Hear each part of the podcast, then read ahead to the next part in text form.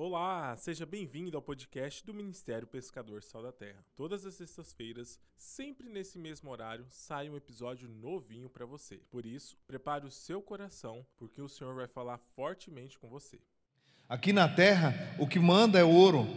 O mais importante aqui na terra é o menos importante no céu, porque lá as ruas são de ouro. Uma rua pavimentada de ouro, você quer melhor que isso? Olha para você ver como é que os valores são invertidos. Aqui na terra é só 100 anos. Aqui é só uma passagem. Depois daqui, nós já temos uma pátria celestial. Uma casa não feita por mão humana, mas uma casa preparada pelo Senhor Jesus, que disse: Eu vou preparar lugar e voltarei e vos levarei para mim mesmo. É esse lugar que nós devemos almejar estar. Aqui nós vamos vivendo aqui e construindo lá para cima não viver aqui para permanecer aqui mais do que 100 anos, porque ninguém aqui vai viver mais que 100 anos. Ninguém. Pode ter alguns heróis aqui que quer viver, mas depois de 100 anos não vive mais. Não tem mais vida, ninguém quer viver mais de 100 anos. Porque não tem graça mais. Você já não pode comer muita coisa, já não pode andar direito, já não enxerga direito, já não escuta direito, a carne envelheceu, a alma também se rendeu. Então, já que a nossa vida é conhecida que é assim, como a flor da erva, que um dia cresce, fica bonita e no outro dia cai, por que, que nós vamos apegar tanto aqui? Por que, que não vamos viver o melhor dessa terra? Então não precisamos chorar por quem foi embora, pelo contrário, nós temos que nos alegrar, porque já chegou em casa, né? E um dia também nós vamos para lá. Já pensou no lugar onde está Moisés, queridos? Onde está Elias, aquele que desceu na carruagem de fogo? Você viu a história, agora você entrar e ver os personagens da história. É algo muito impactante, não é não? Você vê os personagens, todos nós vamos ver, Moisés, Abraão, Jeremias, Malaquias, Oséias, Amós, Acás, vamos ver Gideão, vamos ver os profetas, Isaías, Ageu, Jonas. Já pensou? Chega lá e bater um papo com Paulo. Ô Paulo, e aí? Rapaz, eu era seu fã lá, eu li tudo que você escreveu, eu li que nem amarelei a página. Ele falou: Pois é, você sabia que eu recebia recompensa aqui até hoje, porque você lia as minhas cartas lá? Pois é. Eu falei: Eu aprendi com as cartas que você deixou escrita lá, Paulo. Então é uma realidade, eu não estou falando aqui uma ficção, é uma realidade. E o gostoso dessa realidade, que você querendo ou não, você vai ver. Ah, se vai. Escapa que eu quero ver desse lugar. Você não consegue escapar. Não tem bacana que escapa. Todo mundo vai chegar naquele lugar. Então, sabendo que eu estou indo para lá, eu devo me preparar. Eu devo preparar para viver no melhor nessa terra. Amém? Então, nós vamos nos preparar hoje você permite que o Espírito de Deus ministre ao seu coração? Quando for ministrando aqui, vai tocando o teu coração aí e vai mudando a sua forma de pensar. Tá bom? Abra sua Bíblia comigo. Lucas capítulo 1, verso 26. No sexto mês, foi o anjo Gabriel enviado por Deus a uma cidade da Galiléia chamada Nazaré a uma virgem desposada com um homem cujo nome era José, da casa de Davi. O nome da virgem era Maria. Entrando o anjo onde estava, disse: Salve, agraciada, o Senhor é contigo, bendita és tu entre as mulheres. Porém, ela se perturbou muito com essas palavras e considerava que saudação seria essa. Disse-lhe então o anjo: Maria, não temas, achaste graça diante de Deus conceberás, darás à luz um filho e por-lo-á o nome de Jesus. Este será grande e será chamado Filho do Altíssimo. Este será grande e será chamado Filho do Altíssimo. Ele foi concebido sem nenhuma mão humana, nenhum contato humano ele foi concebido pela palavra de Deus, não foi por meios naturais, não foi o contato de um homem com uma mulher que concebeu Jesus. O que fez ele conceber foi a palavra que o anjo disse e criou e nasceu Jesus. através dessa palavra. E o que eu quero chamar a sua atenção aqui, ó, este será chamado Filho do Altíssimo. O Senhor Deus lhe dará o trono de Davi, seu pai. Ele reinará eternamente sobre a casa de Jacó, e seu reino não terá fim. Significa que ele reina até hoje. Ele é o Rei dos Reis e Senhor dos Senhores. Mas eu gostaria que você enfatizasse nessa palavra filho. Deus aqui está gerando um filho. No jardim do Éden, Deus não fala, eu vou gerar um filho. No jardim do Éden, Deus fala, façamos o homem a nossa imagem segundo a semelhança. No jardim do Éden, Deus não gerou um filho, Deus criou um homem. A imagem e semelhança dele. Mas aqui nós estamos vendo Deus gerar o primeiro filho. Antes desse momento aqui, não se vê na Bíblia os profetas chamando Deus de Pai. Ele chamava ele de Deus. Assim diz o Senhor Deus. Eles tinham conhecimento de um Deus. Quando eu não era crente, quando eu não era cristão, praticante da palavra, eu pedia a Deus. Depois que eu aceitei Jesus como Senhor, para ser irmão de Jesus, nascido pela mesma palavra, alguém pregou a palavra para mim, eu nasci de novo. Quando eu nasci de novo, eu nasci como filho, porque a mesma palavra que gerou Jesus no ventre de Maria, gerou também Jesus dentro do meu coração. Jesus entrou no meu coração. E aí eu mudei a minha forma de falar, porque antigamente eu falava com Deus, Deus me ajuda, Deus me prospera, Deus muda a minha vida, e era assim que eu queria, tudo para mim era Deus, era Deus.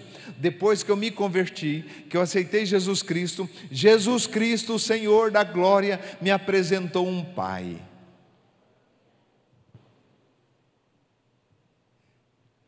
Através do seu Espírito,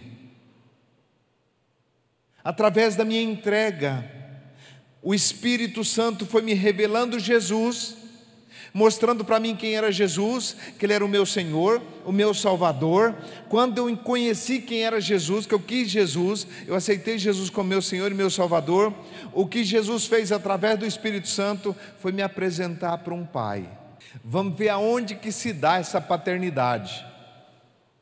Como é que flui essa paternidade de Deus?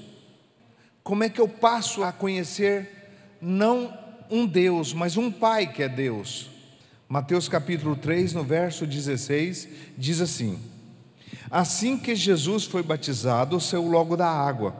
Neste instante abriu-lhe os céus e viu o Espírito de Deus descendo como pomba e pousou sobre ele. E uma voz do céu disse: Este é o meu filho amado em quem me comprazo. Deus fala o tempo todo, agora não é para a terra, Deus anuncia para o céu todo. Você sabe por que há festa no céu quando um pecador se arrepende? Porque agora Deus não fala assim para a terra mais, este é meu filho amado em quem me comprazo. Deus não fala para a terra, igual ele falou para Jesus, Deus fala para o céu e diz: Olha, está vindo ele, está vindo ela, aceitou nós aceitou vir morar com nós. E quando aceita, sabe o que acontece? O céu faz uma festa muito grande. Quando alguém aceita Jesus como Senhor e Salvador e se arrepende dos seus pecados e desce nas águas do batismo, é anunciado para o céu todo.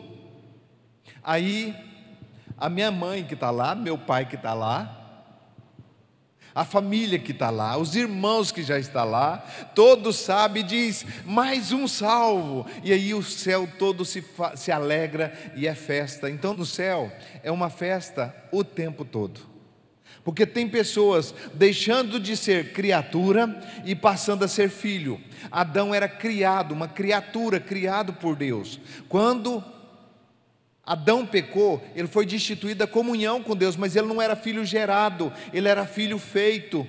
Deus criou ele e fez ele do pó da terra. Mas nós não, nós fomos gerados, porque o mesmo Espírito que gerou Jesus no ventre de Maria, gerou você e eu. Então, o segredo é que Jesus veio mostrar uma, uma paternidade, mostrar quem era seu pai. E o problema da igreja hoje é que a igreja está relacionando com Deus e não com o Pai. E quando eles relacionam com Deus, eles pegam o Deus do Velho Testamento, que não tinha ninguém nascido de novo lá ainda, todos eram criaturas, veio da origem de Adão, da descendência de Adão, não tinha natureza de Deus. Quando Jesus foi batizado, que ele começou uma nova linhagem, uma linhagem não de criatura, mas agora uma linhagem de filhos. E aí você, enquanto você não descobre que você é filho, você não tem direito na herança.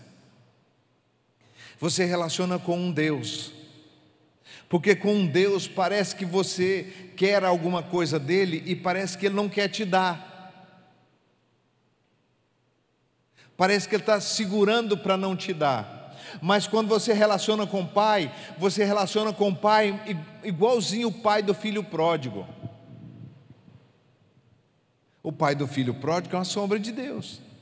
Pai, dá-me parte da herança que me pertence. Ou seja, pertence por quê? Porque o testador morreu. Jesus fez o Novo Testamento, para o testamento ter validade para você, ele morreu. Agora, o testamento tem validade. Mas você relaciona com ele como Deus, não como Pai. E como Deus é como no Velho Testamento. Você tem que ter merecimento para você ter graça. E como filho, não. Filho é herdeiro prestando ou não, é herdeiro. Porque o filho pródigo pediu para o pai dinheiro, a parte da herança, sabe para quê? Para gastar com as meretrizes, e o pai deu, porque ele conhecia o pai. Ele falou: Pai, dá-me parte da herança que me pertence. Você acha que o seu pai só te dá as coisas se você for bonzinho? Se você for, você, por que, que Deus chamou nós, os homens que têm filho, de pai? Deu esse nome para nós. Enquanto você não gerou ninguém, você não é pai de ninguém. Mas quando você gera, você é pai. Quando você relaciona com o pai, não é os seus defeitos que te deixa menos merecedor, mas é o que você acredita, quem ele é para você. Se ele é seu pai, então ele tem responsabilidade com aquele que crê e chama ele de pai.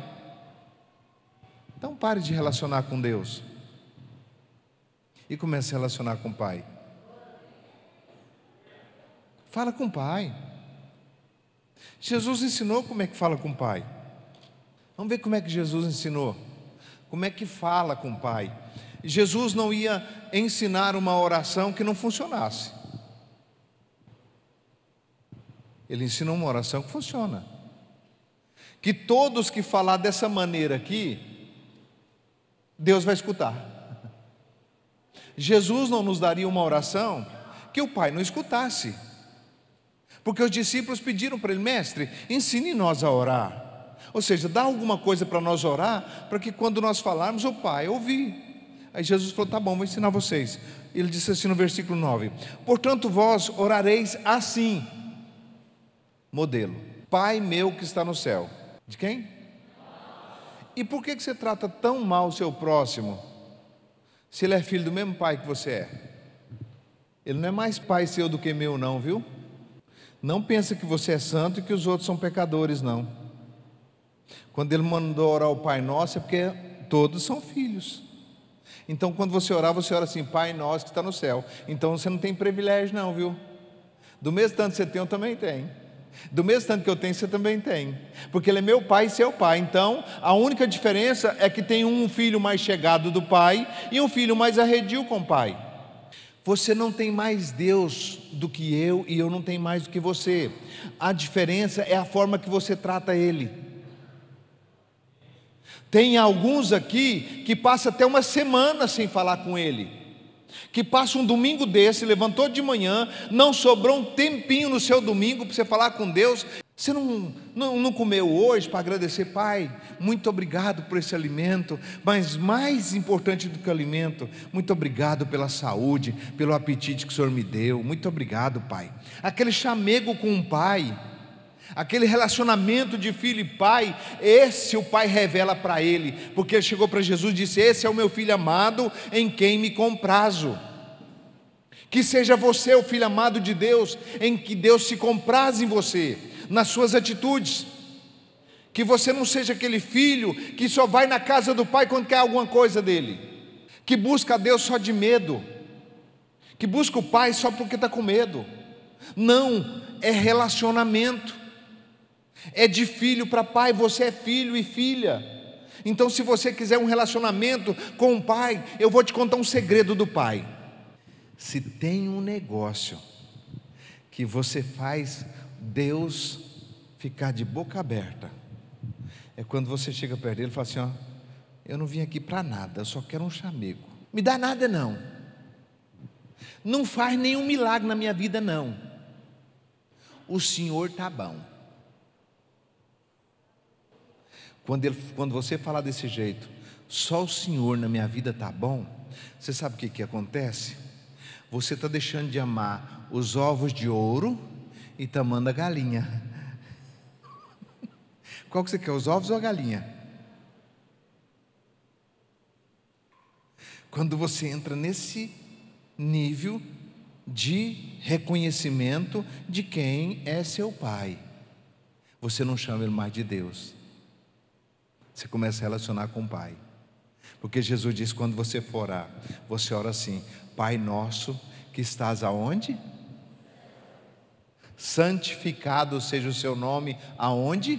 minha vida, para que todo mundo olhe e veja que verdadeiramente Deus é santificado em mim e através de mim, santificado seja o teu nome, o teu reino veio para dentro de mim e o Senhor me governa agora de dentro para fora.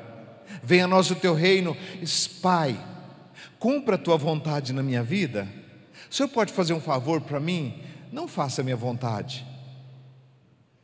Jesus no Getsemane disse: Pai, que não seja feita a minha vontade, mas a tua vontade. A tua vontade. A vontade de Deus é a melhor vontade para a sua vida. O detalhe é que nós estamos brigando com Deus, como aquele menino birrento que quer um videogame. Eu quero um videogame, eu quero um videogame, eu quero um videogame, e nós só serve para um videogame. Você fala, filho, eu te dou outra coisa, eu te dou uma bicicleta, não, mas eu quero um videogame. O videogame vai estragar suas vistas, você vai passar o dia inteiro dentro do quarto, trancado. Não, mas eu quero videogame. O pai dá o videogame sem querer dar, mas depois ele sabe que tem que dar um óculos para o filho também. Porque ele passa o tempo todo olhando e queimando as vistas. Quando você pede a Deus para que a vontade, pede o Pai, para que a vontade dele seja feita, seja feita a tua vontade na minha vida. Já pensou se levantar toda manhã e dizer: Pai, faça-se a tua vontade na minha vida? Me ajuda a ser leve e conduzido para dentro da Sua vontade. Seja feita a tua vontade. Na hora de ser entregue, Jesus diz: Pai, faça a Sua vontade. Agora eu quero ler um versículo com você. Por volta da hora nona, exclamou Jesus em alta voz: Eli, Eli, lama sabachthani, que quer dizer Deus meu, Deus meu, por que me desamparaste? Você sabe por que, que Deus desamparou ele? Quando interrogaram Jesus, que ele disse que ia para a cruz, e Pedro disse que não era para ele ir para a cruz, ele disse: Você não sabe que o meu pai mandaria doze legiões de anjos e me salvaria? Meu pai mandava doze legiões de anjos e me salvaria.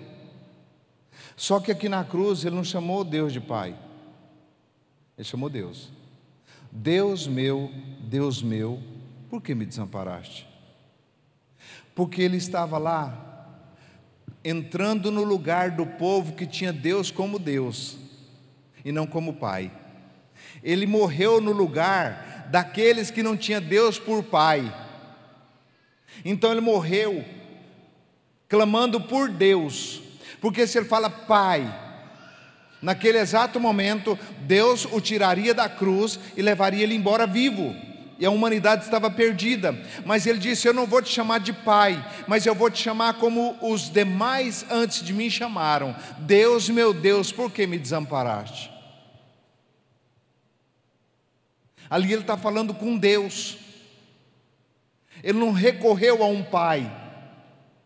Por isso Deus não o salvou e não o tirou da cruz porque era um propósito do Pai, era vontade do Pai que ele morresse. Então, sabendo que era vontade do Pai, ele não clamou como filho, ele clamou como toda criatura clama e não foi salvo, porque todo filho que clama como criatura não é salvo, e toda criatura que clama como filho é salvo. Você pode me dar um versículo para isso? Posso, a mulher cananeia. Jesus falou: Não vou tomar o pão dos filhos e lançar os cachorrinhos. A mulher disse: Os cachorrinhos também comem da migalha que cai da mesa do seu dono. Ou seja, o Senhor é meu dono. então o Senhor é meu pai. o Senhor me criou. E Jesus disse: Ó oh, mulher, grande é a tua fé. Para filho eu dou, seja feito conforme a tua vontade. Você está entendendo que se você relacionar com um pai, que você não precisa de orar? Você está entendendo que se você relacionar com Deus, você está relacionando com o Velho Testamento? E com o Novo Testamento você tem que relacionar com o Pai. Por isso Jesus diz: quando você for orar, você ora assim, ó, Pai nosso que está no céu. Então pare com a mania de falar Deus, a não ser que você fala Deus, meu Pai. Aí sim. Meu Pai, Deus. Mas coloca o Pai na história, porque Ele é Pai. O Pai está dizendo a você e a mim que se nós relacionarmos com Ele como Pai, merecendo ou não, Ele vai nos dar. Porque o filho pródigo, merecendo ou não, recebeu. Para comer com as meretrizes, ele recebeu. E você só não recebe porque você acha que a sua relação é com um Deus e não com um Pai. O filho é direito dele a herança do pai. Então não tem que pedir nada para o pai mais, só relaciona que ele vai saber o que, que você quer e ele vai ser propenso aos seus desejos. Ele ama satisfazer o desejo de um filho. Por isso, na cruz, morrendo, Jesus não usou a palavra Pai. Deus, meu Deus, por que me desamparaste? Porque todo aquele que chama Ele de Deus está desamparado. Mas todo aquele que chama Ele de Pai é herdeiro. E aí, herdeiro é dono da herança. Então você tem um pai que é Deus, que manda em todas as coisas. Tá bom de pai, hein? Então relaciona com esse pai. Eu não quero te pedir nada hoje, não. Só quero a sua companhia comigo, tá bom? Ótimo. A oração mais eficaz que você pode fazer. Não quero te pedir nada, não. Pode deixar que o seu filho aqui é guerreiro. Sua filha aqui é batalhadora. Pode deixar que nós vencemos. Com o Senhor junto com nós, nós vencemos. Eu só quero essa comunhão. Hoje, o Senhor como meu Pai, eu quero sentir hoje no colo do Senhor o tempo todo. E aí você não precisa, oh Deus, me dá aquilo, faz isso, faz aquilo. Não, você não precisa disso aí. É só um relacionamento. O pai vai lá no campo de futebol, leva um menininho para jogar futebol, o gurizinho faz um gol, quando o gurizinho destaca, ele fala, é meu filho. Ele gosta de falar, é meu filho, é meu filho. Tudo que faz de bonitinho é meu filho. Você entende para onde Deus está te chamando? Está te chamando para você conhecer um Pai. Para onde o Espírito Santo está te levando? Para ter intimidade com o Pai. Então, quando você for orar agora, você ora assim: Pai meu, não, Pai nosso, Pai nosso que estás no céu. Tu conheces a minha vida completamente. Então, vamos embora enfrentar mais uma segunda-feira amanhã, porque eu tenho certeza que com o Senhor, até na cova, eu vou. O Senhor tira da cova dos leões, não deixa os leões comer e mantém vivo. O Senhor tira da fornalha de fogo sem queimar um fio de cabelo. O Senhor tira da barriga do peixe e coloca no lugar que o Senhor quer. Então é o Senhor que eu quero na minha vida, meu Pai. Amém. E este foi mais um episódio do nosso podcast. Esperamos que este ensino tenha tocado poderosamente o seu coração. Não se esqueça de compartilhar com alguém e acessar as nossas redes sociais. Deus te abençoe e até semana que vem.